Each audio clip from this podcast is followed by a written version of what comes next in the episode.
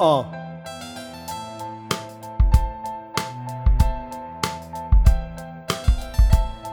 Oh, oh. Manche Menschen glauben einfach wirklich jeden Dreck. Die kommen mit Thesen um die Ecke, ja, da schreie ich mich weg. Von Echsenmenschen, Mikrochips und Homöopathie. Fragst du mich, hilft diesen Menschen nur eine Therapie?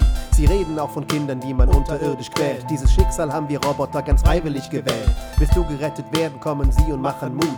Als erste Schutzmaßnahme kriegst du einen Aluhut. Die Erde ist ne Scheibe, sagen sie. Gegen Krebs nimmt man am besten Globuli. Die Wolken hinter Fliegern, das ist giftig, will kein Scheiß. Schau doch in Telegram, da steht es schwarz auf weiß.